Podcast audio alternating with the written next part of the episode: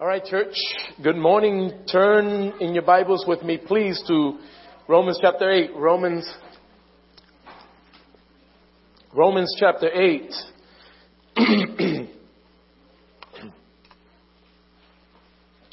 I tell you, the more I use these glasses, the smaller the print gets when I'm not wearing them. It's a conspiracy. It's not good. Not, Angie, I don't appreciate that's, that's just totally unnecessary. It's totally unnecessary. I'm glad you find that amusing, Linda.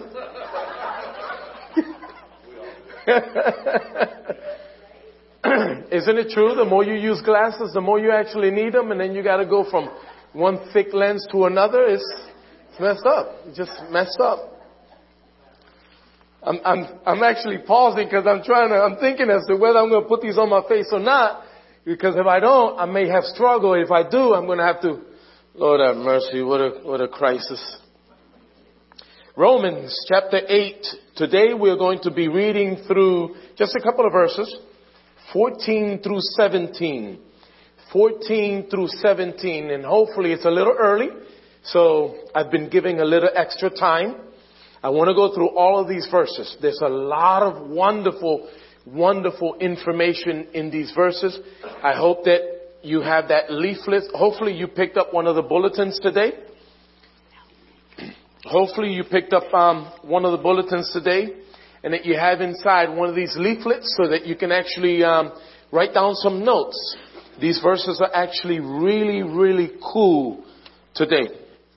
Um, and before I begin, I do want to acknowledge uh, Elise uh, a family that we have with us here today. He don't know, he didn't know I was going to do this. He's, he just looked up at me. He said, don't do that. Don't do that. Don't do that. But I got a personal friend of mine and his lovely family. Uh, Eldon and your family, would you please stand, please? So that our congregation can give you a little love. Amen. so you may be seated. Don't mess with him. You see his size, right? He's my bodyguard. He's my armor bearer. Now, actually, he's um, he's one of the um, he's the security guard or the sergeant, right? Sergeant now. Think um, of the courtyard apartments where I live. He's not actually there on that site anymore because of that promotion that he's received recently. But him and I, I would go out late nights and have wonderful conversations with him about the Lord. Amen. He loves the Lord and he promised that he would come. He is here, so when I'm done, don't let him get away. Don't let them get away, alright? Somebody love on them, say something to them. Amen. So, Romans chapter 8, verses 14 through 17. For all who are led by the Spirit of God are sons of God. For you did not receive the spirit of slavery to fall back into fear, but you have received the spirit of adoption as sons, by whom we cry, we cry Abba Father. The Spirit Himself bears witness with our spirit that we are children of God, and if children, then heirs, heirs of God and fellow heirs with Christ, provided we suffer with Him in order that we may also be glorified with Him. I'm going to read that last one again.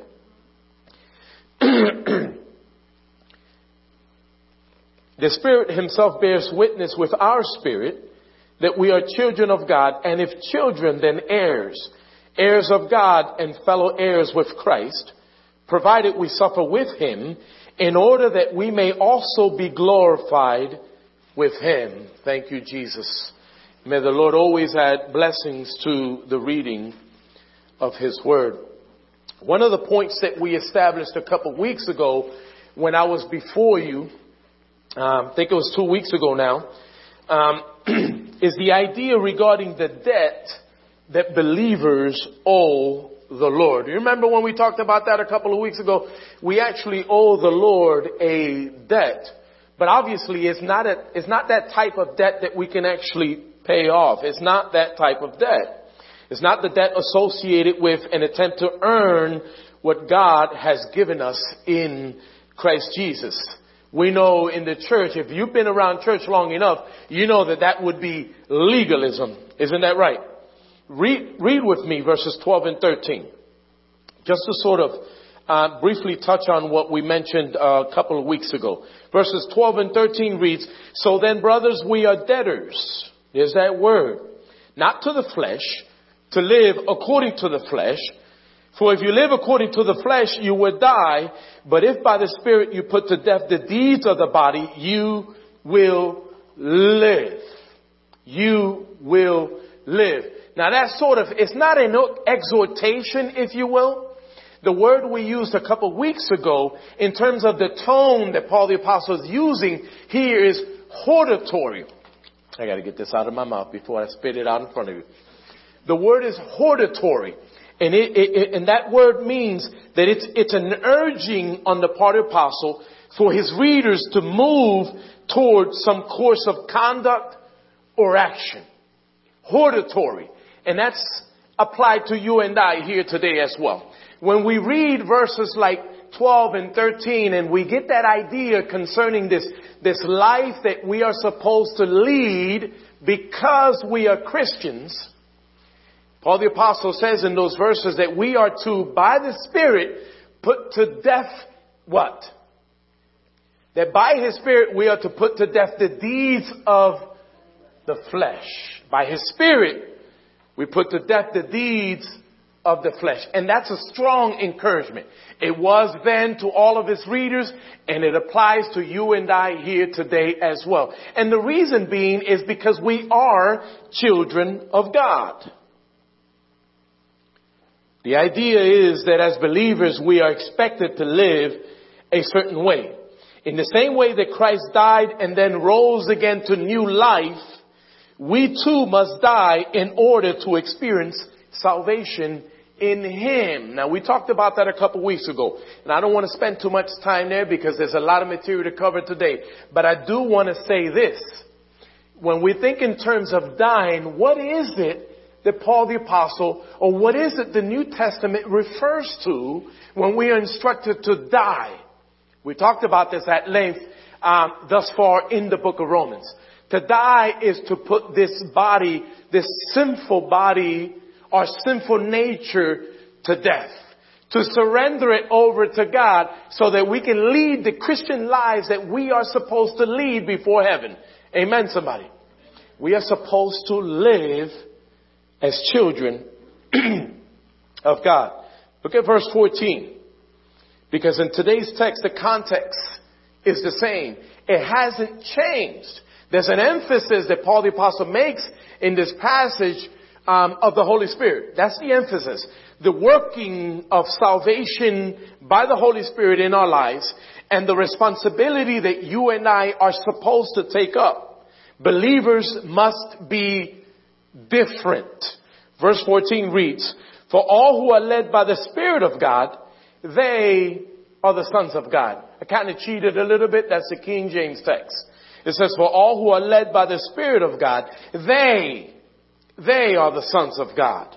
Number one, he's saying that as a result of the indwelling of the Holy Spirit, remember that, because that is the context of the passage, the working of the Holy Spirit.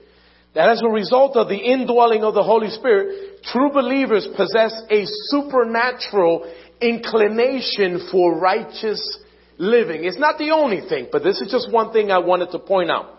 We possess an inclination for righteous living. It's a leading and equipping that the Holy Spirit makes possible in our lives. That's why the word led is used in the verses that we read once before. Is it possible for you and I as children of God here today or in life in general to, to actually lead a life that is pleasing to God? Is it possible without the help of the Holy Spirit? It's not in no way, shape, or form. In fact, one of the preceding verses that we talked about here a couple weeks back, maybe a month ago, concerning this passage, is that Paul makes the, the clear distinction between believers and unbelievers. And he says concerning unbelievers, because they don't possess the Spirit of God, they cannot please God in no way, shape, or form. We cannot please God without the Spirit of God living within us.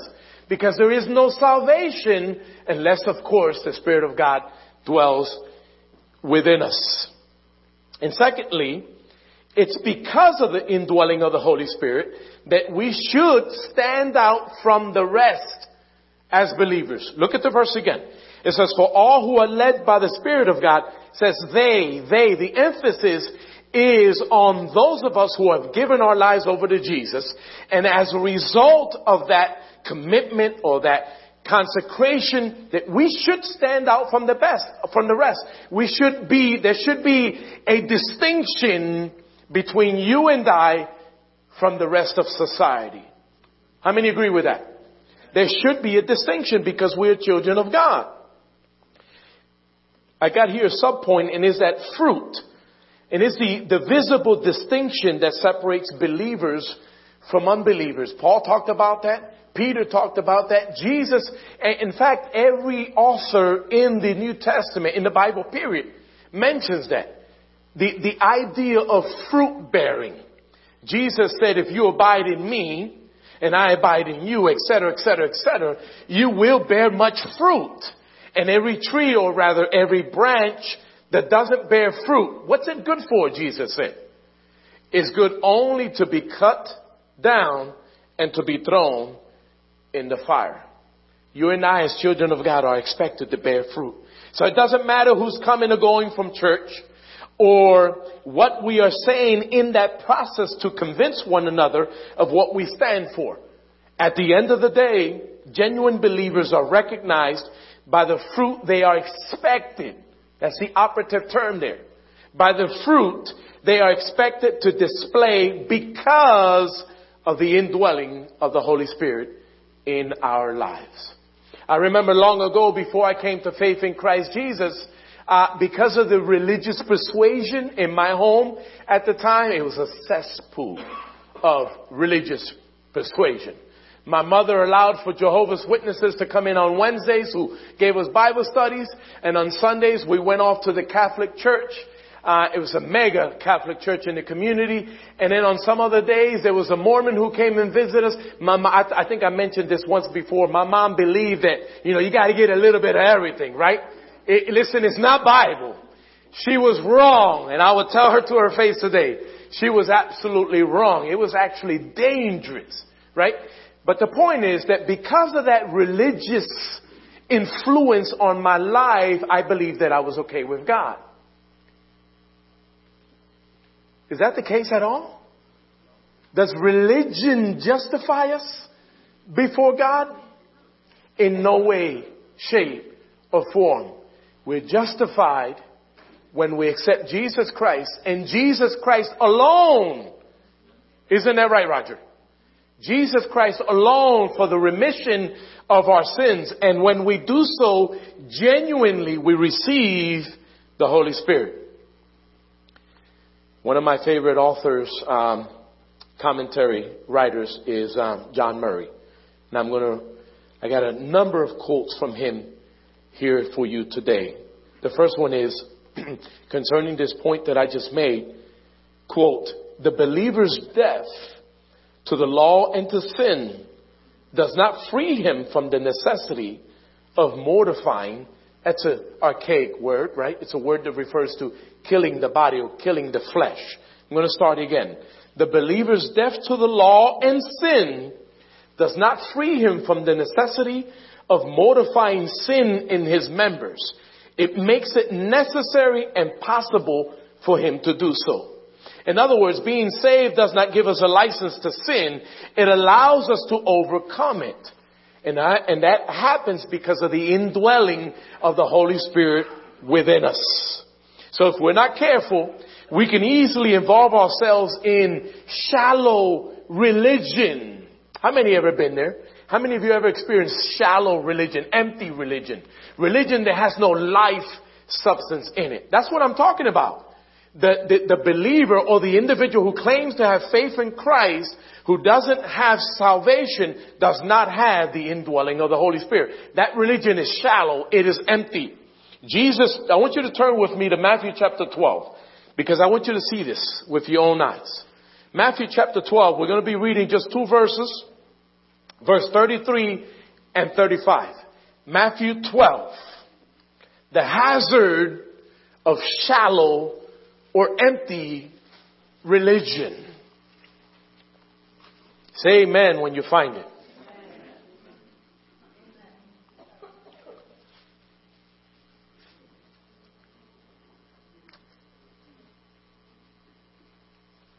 Okay? It says, look at verse 33, and then we jump to verse 35. It says, either make the tree good and its fruit good, or make the tree bad and its fruit bad. For the tree is known by its fruit. The good person out of his good treasure brings forth good, and the evil person out of his evil treasure brings forth evil. He was kind of rebuking the Pharisees. They did not know him, and yet they, they were justifying themselves because they were extremely religious. They gave out, they gave out money during the day, they stood on the corners, etc., and they prayed often publicly so that people can look upon them and recognize their piety. But the reality is that they were empty. Jesus rebuked them and said, he said to them, you generation of vipers, how can you, being evil, speak any good thing? For out of the abundance of the heart, the mouth speaks. He says, you don't know me.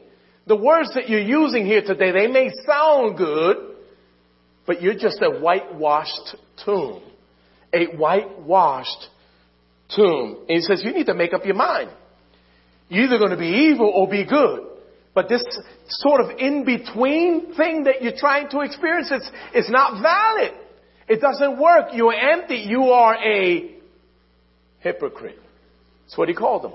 He called them a hypocrite. You don't know me. My spirit doesn't dwell in you. Therefore, in today's text, go back to today's text. Paul is not, not only saying that believers are distinguished as believers by the fruit the Holy Spirit helps them produce, but that believers are expected to allow the Holy Spirit to govern their lives. Did you hear that? Believers are expected to allow the Holy Spirit to govern their lives. That is why Paul wrote in that verse, for all who are led by the Spirit of God. For all who are led by the Spirit of God, they are the sons of God. You see the distinguish, the, the distinction that Paul the Apostle is making there. Unbelievers are not led by the Spirit of God. Believers are. And that's that hortatory statement, that encouragement, that urging by Paul the Apostle. Now in the following verse, verse uh, 15, Paul's aim was to place additional emphasis on why we are able to live godly lives. Why we are able to live godly lives. This is in fact additional information about the Holy Spirit, the operation of the Holy Spirit in our lives. Read, follow along with me, verse 15. Romans 8. It says, for you did not receive the spirit of slavery to fall back into fear, but you have received the spirit of adoption as sons by whom we cry, Abba, Father. Now I spent a whole lot of reading these past two weeks, especially because I was down that last week. I couldn't come to church. Uh, most of you know I was sick. I was bedridden for a few days there. But I've done some, re- some reading and I read um, the works of um, Murray, of course, and a guy named uh, theologian in the past named Hodge and Calvin, and I've done some reading. And this one particular verse, I just read. I'll read to you what I have here. It says some expositors refer to two spirits. I want you to look at the verse again because I may have lost you. I want you to read it. Look verse 15 again. For you did not receive the spirit of slavery to fall back into fear, but you have received the spirit of adoption as sons. Dot, dot, dot. Some expositors actually say that Paul's referring to two spirits in that text. Two. Two. One, the spirit of bondage, and secondly, the Holy Spirit himself. But then there are other people who are saying something totally different. To me, is off the wall. Others interpret the word, others interpret the word spirit in one or in both cases as a reference to temperament. Temperament only, not an actual spirit. Meaning your mental disposition. For example, if, um, if you ask me, if you would ask me how I'm doing, and I say to you, I'm cool. I'm pretty, I'm, I'm feeling pretty cool. What am I referring to? Is it, am I actually telling you that I'm cold? No, not at all. It's my temperament. I'm okay. things are well in my life. So some of the expositors that I read are actually saying that it refers to a temperament there. That Paul wasn't referring to a spirit at all. They just, I, I don't even know why I spent time reading it, reading that stuff. I don't subscribe to those views. I agree with Murray here in this one particular passage. And I'm going to read something to you because what he goes on to say is that he gives, he says that what we have here in this verse is a description of the Holy Spirit. Who he is and who he is not. It's a reference to one spirit. Murray paraphrases the verse by saying, quote, you did not receive the Holy Spirit as a spirit of bondage, but as a spirit of adoption. Did you see that? I'm going to read it again. You did not receive the Holy Spirit as a spirit of bondage, but as a spirit of adoption by whom we have become children of God. Does that make sense? I like that one. Makes more sense, doesn't it? Number one, speaking only of the Holy Spirit in this verse, Paul writes that he is not a spirit of bondage who fosters a relapse back into fear. Holy Spirit doesn't operate that way, right? He says, he uses the word fear referring to what? Think about that for a moment. What's he referring to when he says fear, that condition? He's talking about the life that you were leading or the experience that you were having in your life before you gave your life over to Jesus Christ. What an awful time in our lives that was. I don't know about you, but that was absolutely horrible time to live a life outside of faith and Christ. I can tell you this crying. I mean, what a horrible time that is. Not to experience the abundant life. I'm not talking about money and possessions and all, but just that assurance. Because when we get saved, the Holy Spirit, He kinda, He kinda unfolds the promises of God on the inside. There's this life substance that you could almost touch with your hands. And it's amazing. How many know what I'm talking about here this morning? Huh? It's amazing to know the Lord. It's amazing to experience the, the life, power, and presence of God, the Holy Spirit within us who moves us, He leads us and guides us and instructs us in paths of righteousness for His name's sake. When we don't have Him, what do we have? We just have religion a way of life, but not the way of living life. So, in using the word fear, he's talking about the condition that we were in before becoming Christians. And yet concerning the Holy Spirit, he, we know that according to the Word of God, He exists within us to bring about godly change. Again, I want you to look at verse 13. That is why verse 13 reads, but if by the Spirit you put to death the deeds of the body, you will live. The Holy Spirit helps us. In fact, the Holy Spirit makes sanctification a reality in our lives. The initial transition into Christendom, sanctification, and the process, the life that we are now living in Christ Jesus. Every single day that I apply myself to the Word of God, that I apply myself to the things that pertain to God, every single day God draws me just a little bit closer to Him. I'm not talking about being any more saved than I was the day I got saved. That's not what I'm saying. I'm talking about being stronger, being more faithful, being more honorable, less hang-ups, less difficulties, less stress for my wife. Lord, she were here, she'd say amen to that. Oh, she would. She would. I drive her up the walls with frostbite. That's a quote from, um, how many of you ever heard Bananas? That, that Christian comedy show? No, nobody? I, beat one. I got one. The rest of you, check it out. You gotta look it up. It's called Bananas. Christian comedy. Really cool, really funny. Clean jokes. Clean jokes. So the second point concerning this verse, verse 15. I'm gonna read verse 15 again. For you did not receive the spirit of slavery to fall back into fear, but you have received the spirit of adoption as sons, by whom we cry, Abba, Father. I like that. Paul writes that he is the spirit of adoption. In the sense that it was through him that we received our adoption as children of God. That's extraordinary to me. The Holy Spirit brought about the adoption. That is not saying that He is the agent of adoption. We're going to find out in a moment. I want you to turn over with me to Galatians chapter 4 verse 6. I don't think it's on, I don't think I put it, oh yeah, okay, the, the reference is there, but I want you to see it. I want you to see it with me. Turn to Galatians 4 6. Because it is a parallel passage to this one. At least to this one particular verse. Romans 8 15. Because I want to make a point concerning how adoption takes place.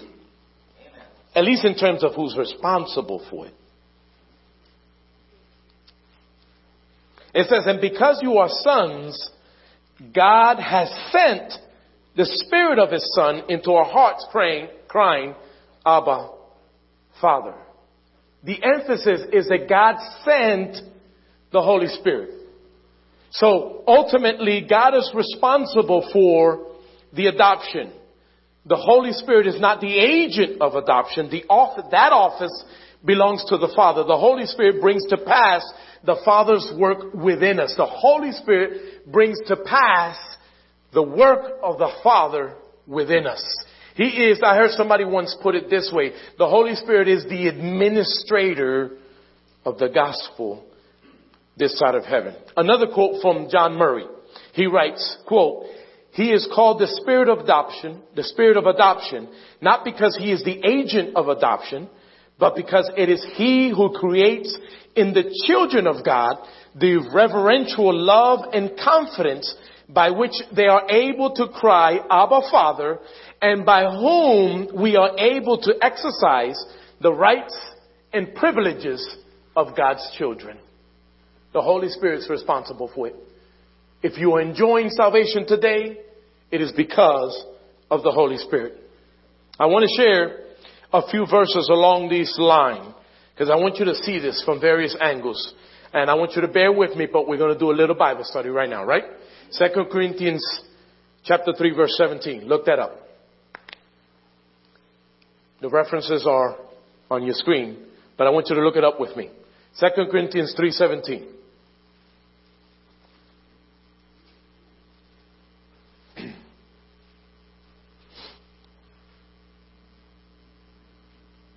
Is Tracy here? Oh, in the nursery. Can they hear in there? No? Well, long story. Second Corinthians 3:17 it says, "Now the Lord is the Spirit, and where the Spirit of the Lord is, there is freedom." I want you to underline or highlight, do whatever you need to do with that word freedom the word freedom because what a wonderful freedom it is, right? We rejoice about salvation and the constant daily experience of abiding in Him. And that's the reason why we are able to cry out to God, Abba Father. How many ever experienced that? Maybe not so much in those words, right? I mean, I don't, those words do not necessarily resonate with me. It's just a figure of speech referring to this, this this life, this inclination that we possess in our souls and in our spirits when we truly are saved. That's that affirmation, the confirmation. We're going to get to that in a few moments. But that confirmation that exists within us that, that indeed we are children of the Most High God. And it's not the case with other religions. Religion cannot offer that confirmation. Religion is unable to offer that type of affirmation. It just can't because there's nothing to religion. There's nothing to religion. Second verse, Philippians 4, 4 through 7. I know you got it on the screen, so you probably got your page open, right? It says, rejoice in the Lord always. Again, I would say, rejoice. Underline that word, rejoice. It doesn't matter what you're going through today. It doesn't matter where you've been, where, what, what you think is going to unfold in your new future. It just doesn't matter the bill collector, your, your, the issues in the marriage, the issues with finances. It, Paul the Apostle stresses the point that we can rejoice in spite of all of those things. Why? Because the Holy Spirit lives within us. He's going to help us It's not always going to be cloudy over our heads, metaphorically speaking. The issue that exists now is not always going to exist. The problems that exist at the moment are not always going to exist. The point Paul says, rejoice, let your moderation be known to all men. The Lord is at hand, or let your reasonableness be known to everyone. The Lord is at hand. Do not be anxious about anything, but in everything, underline that one. In some things, no. It says, in everything by prayer and supplication with thanksgiving, another word you can underline, let your requests be made known to God. And the peace of God, which surpasses all understanding, will guard your hearts and your minds in Christ Jesus. It's going to get better. And the idea here, of course, which is what I've mentioned already, is that it doesn't matter what we're going through. The Holy Spirit has given us life, an abundant life that we can rejoice about.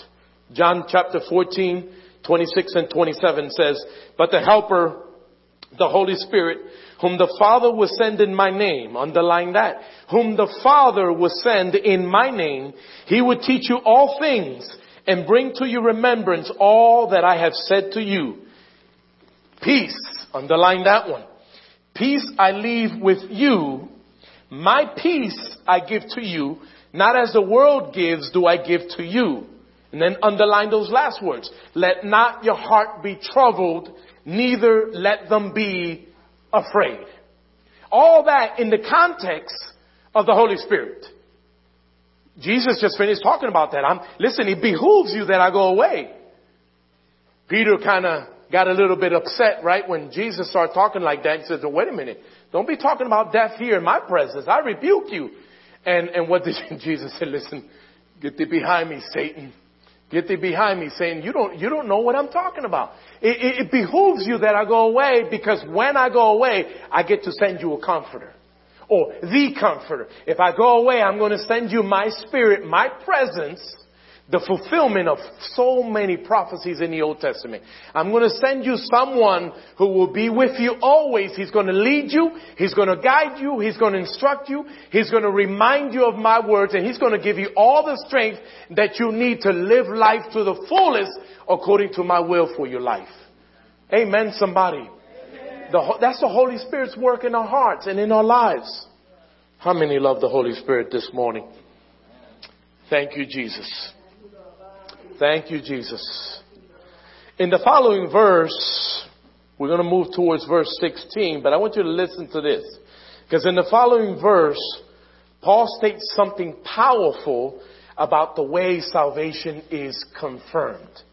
This is very important because this doesn't exist in religion. It only exists in Christianity. He says something powerful about the way salvation is confirmed. When we think about religions outside of Christianity, have you ever realized that they don't guarantee or affirm salvation to their followers? Those followers simply have to hope for the best. I, I grew up a Catholic. Catholics have to contend with purgatory. There's no confirmation of salvation there. You gotta hope for the best on the other side of purgatory. Muslims, they have to hope one day that their good deeds outweigh their bad ones. There's no confirmation of salvation there. There is none. It cannot be. Buddhists and Hindus alike hope to one day be saved after the end of their cycle of death and rebirth. Death and rebirth. Death and rebirth. Rebirth. And they have to hope. The point is there's no confirmation or affirmation of salvation in those faiths. And it's the same thing with any other religion outside of Christianity. It's the same thing. Only Jesus in Christianity offers confirmation of salvation. He does so immediately. Look at verse 16. The Spirit Himself bears witness with our spirit that we are children of God. Did you get it? The Spirit Himself, not the Spirit itself. If you have a Bible that reads itself, then you may want to think about getting another one. The Spirit Himself bears witness with our spirit that we are children of God. The uniqueness of the uniqueness of the Christian faith is that we received and we receive an immediate confirmation of salvation by the Holy Spirit. In other words, the Holy Spirit communicates adoption to us. He communicates that to us. It's not an audible voice, right? It's not something that we have to generate by some mystical means.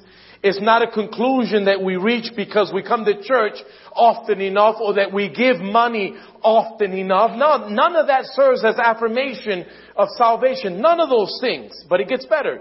It's not a conclusion because we, because we, a, com- a conclusion that we reach because we pray a prayer with someone either.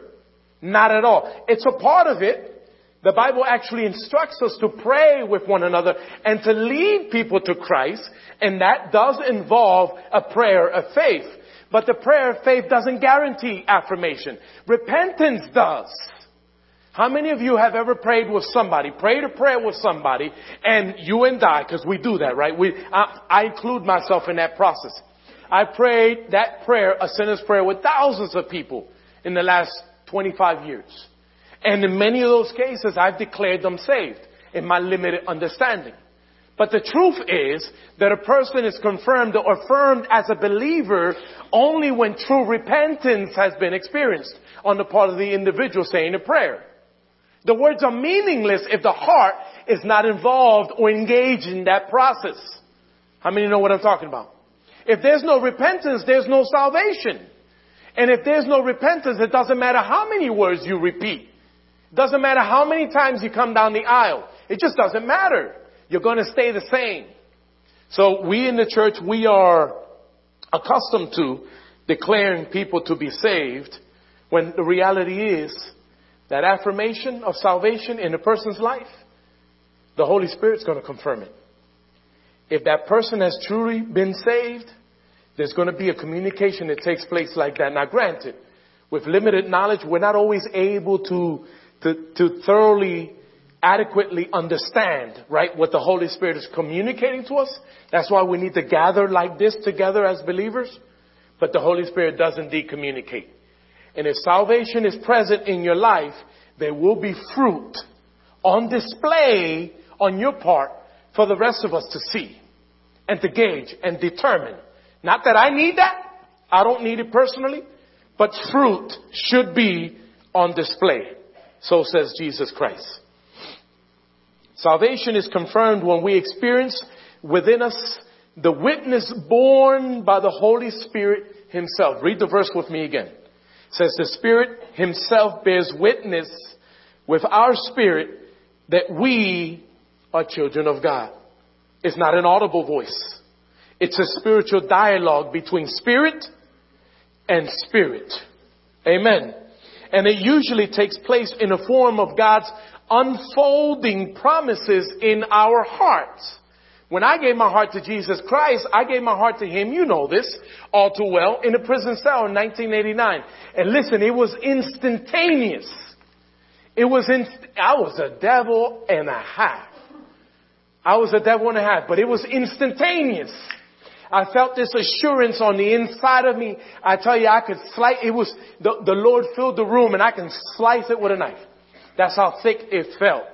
This, and I felt immediately this overwhelming sensation or sensitivity, something that I had never, never, never experienced before. It was that confirmation that God was giving me by His Spirit that indeed, that indeed I had experienced salvation. It's not just the unfolding of God's promises, but it's the, the enveloping, if we can use that word, of a different type of love. A different type of love. How many of you really knew love before you gave your heart to Jesus Christ? I mean, really knew love. Maybe a certain type of love. Philos, Right? Reciprocity. You scratch my back, I scratch yours. Eros. If you if you were married before you gave your heart to Jesus, then you knew that type of love too, right? That that love that exists between a man and a woman in holy matrimony, in holy matrimony. Did, did you get that? Um, and what's the other one? Agape, yes, but the, the there's another one. Storge. Um, help me out here, Roy. Storge. There you go. I knew it. I knew it. He was holding out on me. Storge. And uh, help me out here. What, what, what kind of love is that? Oh man, he's not, he's not going to do it. All right, guy. He says it's, it's your sermon, Rick. It's your sermon. Anyway, you get my meaning, right? I want to read this to you.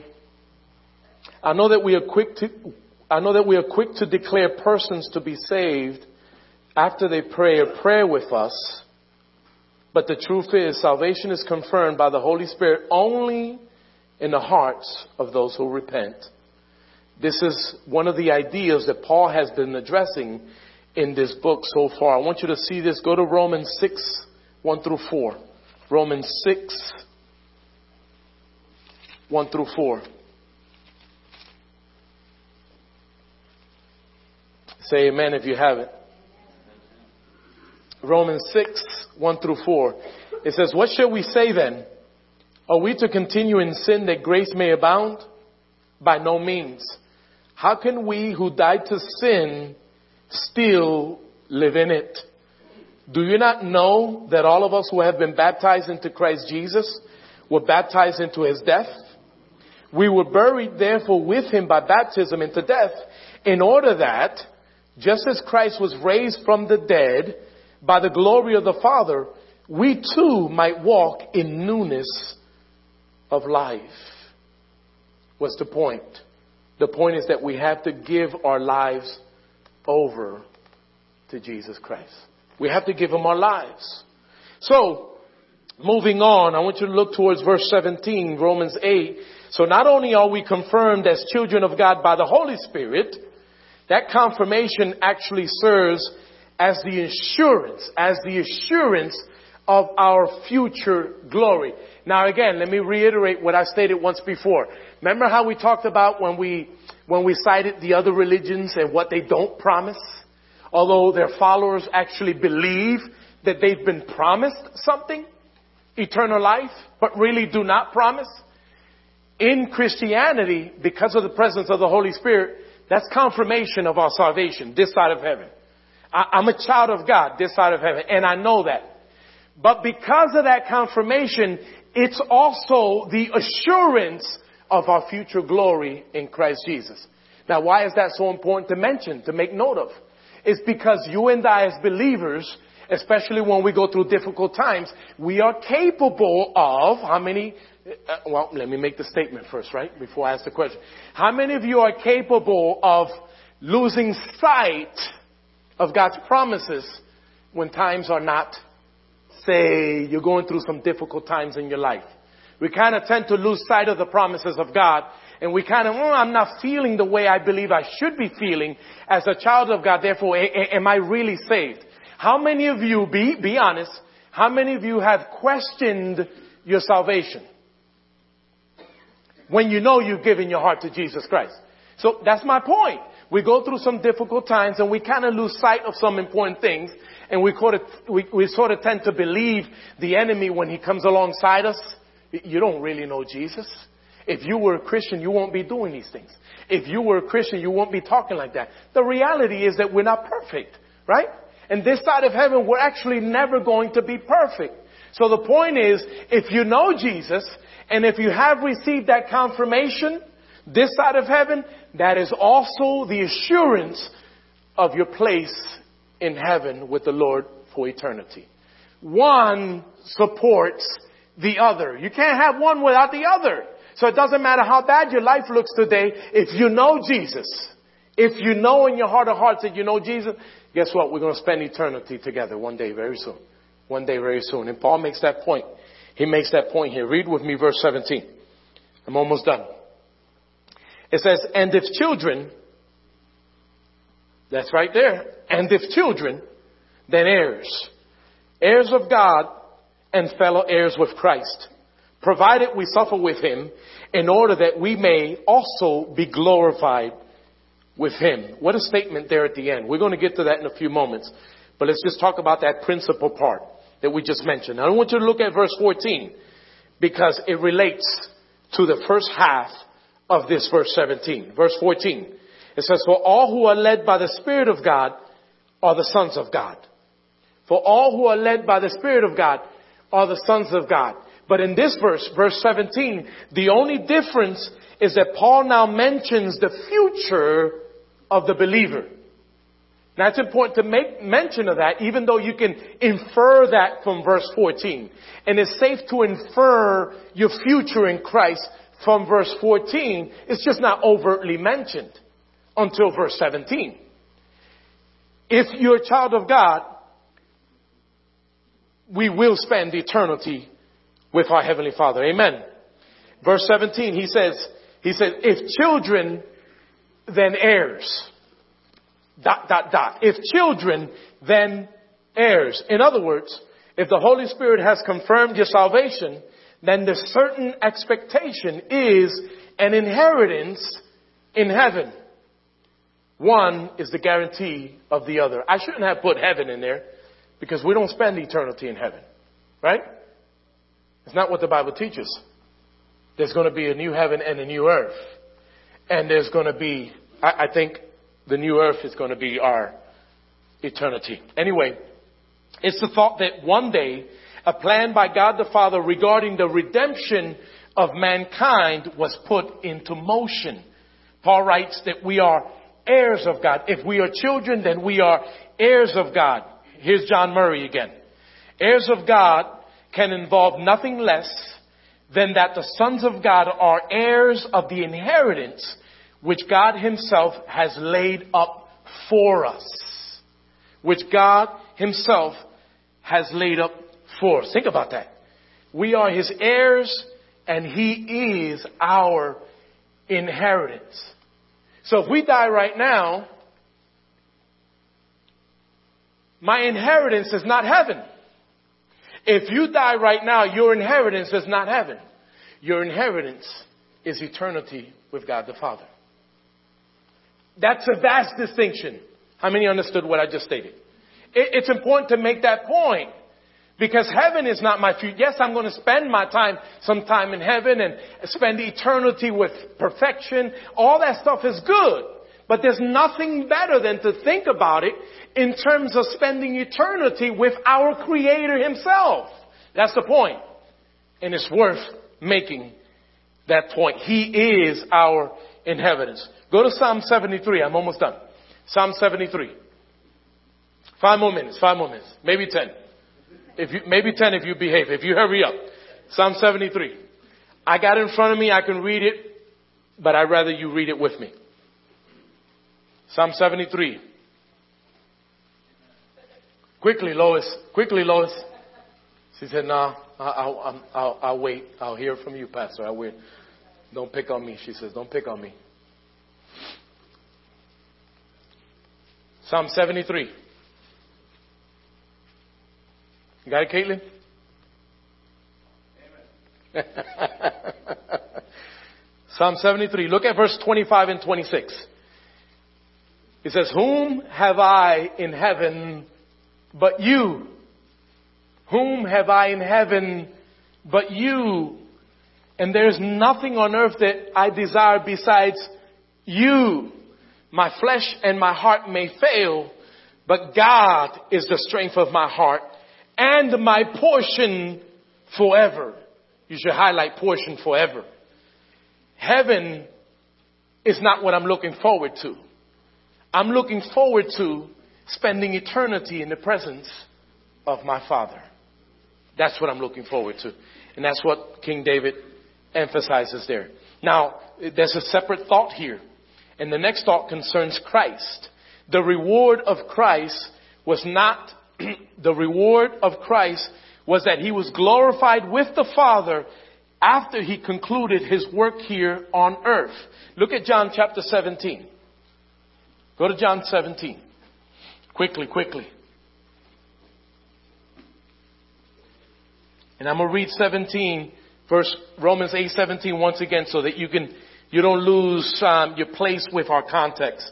Verse 17 says, "And if children, then heirs, heirs of God, and fellow heirs with Christ." And this is what we're getting at: fellow heirs with Christ. John 17, verses 3 to 5. It says, "And this is eternal life." that they know you. Jesus was praying to the Father. And this is eternal life, that they know you, the only true God, and Jesus Christ whom you have sent. I glorified you on earth, having accomplished the work that you gave me to do. And now, Father, this is Jesus talking, and now, Father, glorify me in your presence with the glory that I had with you before the world existed. Amazing. Jesus was given an assignment. He fulfilled his assignment. When he rose again from the dead, he was glorified with the Father in heaven. He received his position back, if we could put it that way, although it doesn't, it doesn't carry enough weight. Because our salvation is in Christ, joint heirs with Christ means that the children of God enter in jointly with Christ into the possession of the inheritance which, which was bestowed upon him. That's our reward for accepting him. But there's more. I want you to look at verse 17 again. Romans 8, 17. Because we're going to close off with this, um, this kind of difficult portion of scripture to interpret. And if children, then heirs, heirs of God and fellow heirs with Christ provided we suffer with him in order that we may also be glorified with him. First time I looked at that, I said, I'm not touching that. I'm not, I'm not touching it. I'm just not doing it. They're not going to hear anything from me about that because uh, how do we interpret that? Right? But I've done some reading. Provided we suffer with him in order that we may also be glorified with him. This is another element of Christianity that is fundamentally different, or rather that separates Christianity from every other religion. It's challenging, but listen to this. This is the part that we are supposed to take ownership of concerning Christianity. Christianity is not made personal until this part is realized, until we take ownership of it, until we appropriate it. In fact, this is what I call the missing link of Christendom today. Listen to this part. It has nothing to do, because some people read this passage, and I read some commentaries that kind of give the impression that you have to contribute to this salvation process. And listen, you get a commentary set like that, you open the window, you throw it out. Right? You throw it out. Because there's nothing we can do to earn our place in heaven. You can't earn salvation. So what's he saying? It says, provided we, look at the verse again. It says, provided we, where am I? provided we suffer with him in order that we may also be glorified with him. It kind of gives the impression that we have to do something to earn. Has nothing to do with that. Has nothing to do with contributing to the accomplishment of expiation, propitiation, reconciliation, redemption, or any other T-I-O-N word, right? It, it just has nothing to do with that. Christ alone redeemed us by his blood and we know that, right? It is neither related to self-flagellation. It's important to mention this because there are a lot of religions in this world that actually teach that you kind of, kind of, you, you have to kind of discipline yourself, right? How many of you ever heard of that? Self-flagellation, where you got to kind of beat sin out of your life, and that's the sanctification process. That's demonic, if you ask me. It just has nothing to do with the faith. To me, this is related to taking ownership of the gospel in this cruel and dark world. Taking ownership of the gospel. And that relates to what I've stated already about repentance. If you haven't repented, then you're not saved. Is it possible for unsaved people to be sitting in a pew just like this for their entire life? Of, of course it is. if they haven't repented? Is it possible for you to be unsaved and yet know all about religion, all about Christianity? When to stand, when to sit, when to give, when not to give? Of course, it's possible to be acquainted with the faith or with Christianity from that religious standpoint, but not truly know Him in your heart. And I believe that is the substance of what Paul is stating here. To be intentional. I got some verses. Go to the next screen. If you want to take a picture of that, if you can write quickly enough, please do so. Because I'm out of time. As Christians, we're supposed to be intentional with our faith. It's about, it's about taking ownership of the gospel this side of heaven. Provided we suffer with him. It's about denying ourselves, turning our lives over to God. And knowing that we've done so, if that hasn't taken place in your life, then you probably aren't saved. And these are very important verses to be intentional. John 4, 23 and 24. Where Jesus was talking, he's talking about that, that, that true worshipers will worship the Father in spirit and in truth, to be committed. Mark 8:34, I call that the cost of discipleship. Those verses. If you don't write any any other verse down, make sure you write down Mark 8:34 through 38. That's a key passage right there. And to have our minds made up, Philippians 4, 8 through 9. To be willing to stand up for truth, Hebrews 10:23. To die for Jesus, Romans 12, 1 and 2 and to be separate from the world. We don't often like to consider that particular passage, 2 Corinthians 6, 14 through 18, because that's, uh, we don't, we just don't like to hear that there's supposed to be a distinction between the believer and the unbeliever. And Paul talks about that right there in that passage. That's another very important passage that relates with that clause in verse 17. And lastly, to endure or to stand firm. Can I get the worship team to come down at this time? I'm going to close with a quote, another quote from my friend, John Murray. Is that all right, Roy? Whatever floats my boat, right? Whatever floats my boat. I'm going to do it anyway, that's right. John Murray says, there is no sharing in Christ's glory unless there's sharing in his sufferings. Sufferings and then, sufferings and then glory was the order appointed for Christ himself. The same order applies to those who are heirs with him. We have to give our lives up. Stand with me, church. Let us pray together. I hope that you appreciate these verses today. There's more content that I can, than I can actually uh, convey to you in a setting like this. It's just impossible.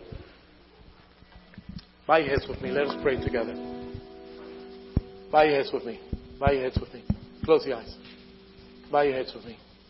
This is a serious moment for you, for you. Because this is the moment at the close of this service when God is asking you to consider your faith. Haggai 1 7, Haggai 1 5. Haggai 1 9. Thus saith the Lord of hosts, consider your ways. Thus saith the Lord of hosts, consider your ways. There ought to be a distinction between you and the unbeliever you know. When a stranger walks up to you and your friend who doesn't know Jesus, that stranger should be able to recognize a difference in you as a child of God. There's a difference. Live the Christian life. Make sure there's fruit on display for all to see. Father, we thank you so much for today. We thank you so much for this message and for your presence in our lives. Thank you so much for the understanding you've given us. Help us to search the scriptures, to dig a little deeper for ourselves as individuals. Find out what it is you have to say to us. What more you can share with us from this particular passage. Help us to study to show ourselves approved, Father God, unto you, so that one day Not just living it out today, but so that we may share it, so we may convey it, interpret it, so we may share it with the dying world around us. Help us, Father, to, to, to, to be doers of the word and not just hearers deceiving our own selves. May you see fruit in our lives today. And may we be bold enough to put our fruit in display for the rest of the world to see as well. We thank you for this and we pray this in Jesus' name. Amen. Thank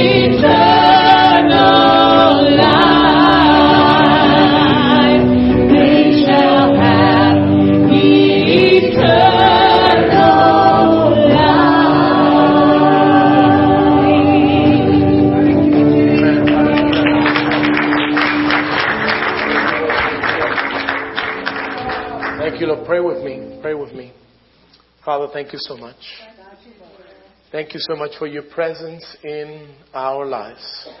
And thank you so much for this place, for giving it to us. A place that we can visit as often as we choose to fellowship with, with one another for the purpose of worshiping you and doing so intentionally. Father, we love you. Please bless us as we go our separate ways. Please watch over us. Bless the food that we're going to eat this afternoon. Bless our fellowship, the networking. Bless us, Father God. We love you and we praise you. We magnify your holy name in the precious name of Jesus Christ. And God's people say, Amen. God bless you guys. See you. If you're interested, uh, remember that this afternoon at 4 o'clock, we have our congregational prayer meeting. God bless you guys.